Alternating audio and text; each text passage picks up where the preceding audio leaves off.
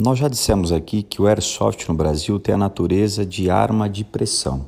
E como arma de pressão, ele pode ser livremente comercializado, desde que seu calibre não seja superior a 6 milímetros. Como arma de pressão, o airsoft também pode ser adquirido normalmente por qualquer pessoa maior de 18 anos. O airsoft é aquele objeto muito parecido com uma arma de verdade, mas que tem a ponta do cano na cor vermelha ou na cor laranja.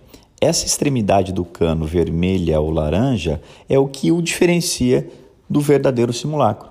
Isso porque nós já dissemos que o simulacro é de fabricação e de comércio proibido no Brasil. Então, o Exército Brasileiro, para permitir o varejo, a aquisição do airsoft, exigiu que o airsoft tivesse a ponta vermelha ou a ponta laranja. E foi o Exército Brasileiro que taxou o airsoft não como simulacro, porque o comércio do simulacro é proibido, mas sim como arma de pressão. Mas se esqueceu o exército que o sujeito compraria o airsoft e tiraria a ponta vermelha ou a ponta laranja, transformando o airsoft em verdadeiro simulacro. Verdade tem que ser dita: o airsoft hoje está em mãos erradas. Embora a gente saiba dos clubes de airsoft, embora a gente respeite o garoto que gosta de brincar com airsoft, a gente tem que dizer aqui para os senhores que os números do Airsoft trazem para o Airsoft a natureza de um verdadeiro câncer para a segurança pública no Brasil. De cada 10 assaltos, pelo menos 4 são praticados com Airsoft no Brasil. Claro, sem a ponta vermelha ou sem a ponta laranja. Os números, portanto, são números trágicos. Nós somos reféns desse brinquedo chamado Airsoft.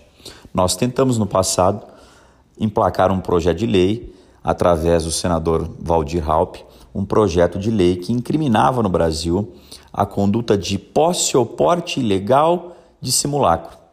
Esse era um crime de menor potencial ofensivo, mas que tinha um parágrafo único.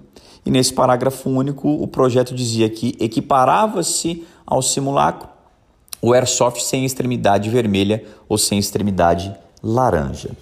Esse projeto de lei foi encaminhado à CCJ, mas após muita pressão dos clubes de airsoft, dos importadores de airsoft, dos fabricantes de airsoft, o próprio senador Valdir Halp voltou atrás e ele mesmo retirou esse projeto de lei da CCJ. A gente fica na torcida para que algum parlamentar atento a essa sensibilidade, atento à natureza do airsoft que hoje está em mãos erradas, emplaque novamente o projeto de lei e traga no Brasil a incriminação da posse ou do porte ilegal do airsoft sem a ponta vermelha, sem a ponta laranja, punindo a posse ou porte ilegal de simulacros no Brasil.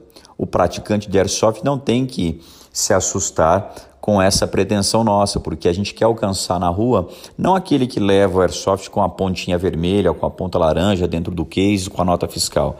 A gente quer punir aquele que está com aquele armamento que é um verdadeiro simulacro para aterrorizar a população e para praticar os mais variados crimes patrimoniais. É esse que leva o airsoft sem a ponta laranja, que leva consigo um verdadeiro simulacro que atenta contra a incolumidade pública, que atenta contra o patrimônio que deve ser alcançado pelo projeto de lei. Fiquemos na esperança, então, de um parlamentar encampar essa ideia e punir no Brasil a posse ou porte ilegal de simulacro, equiparando-se ao simulacro o airsoft sem os sinais que o identificam.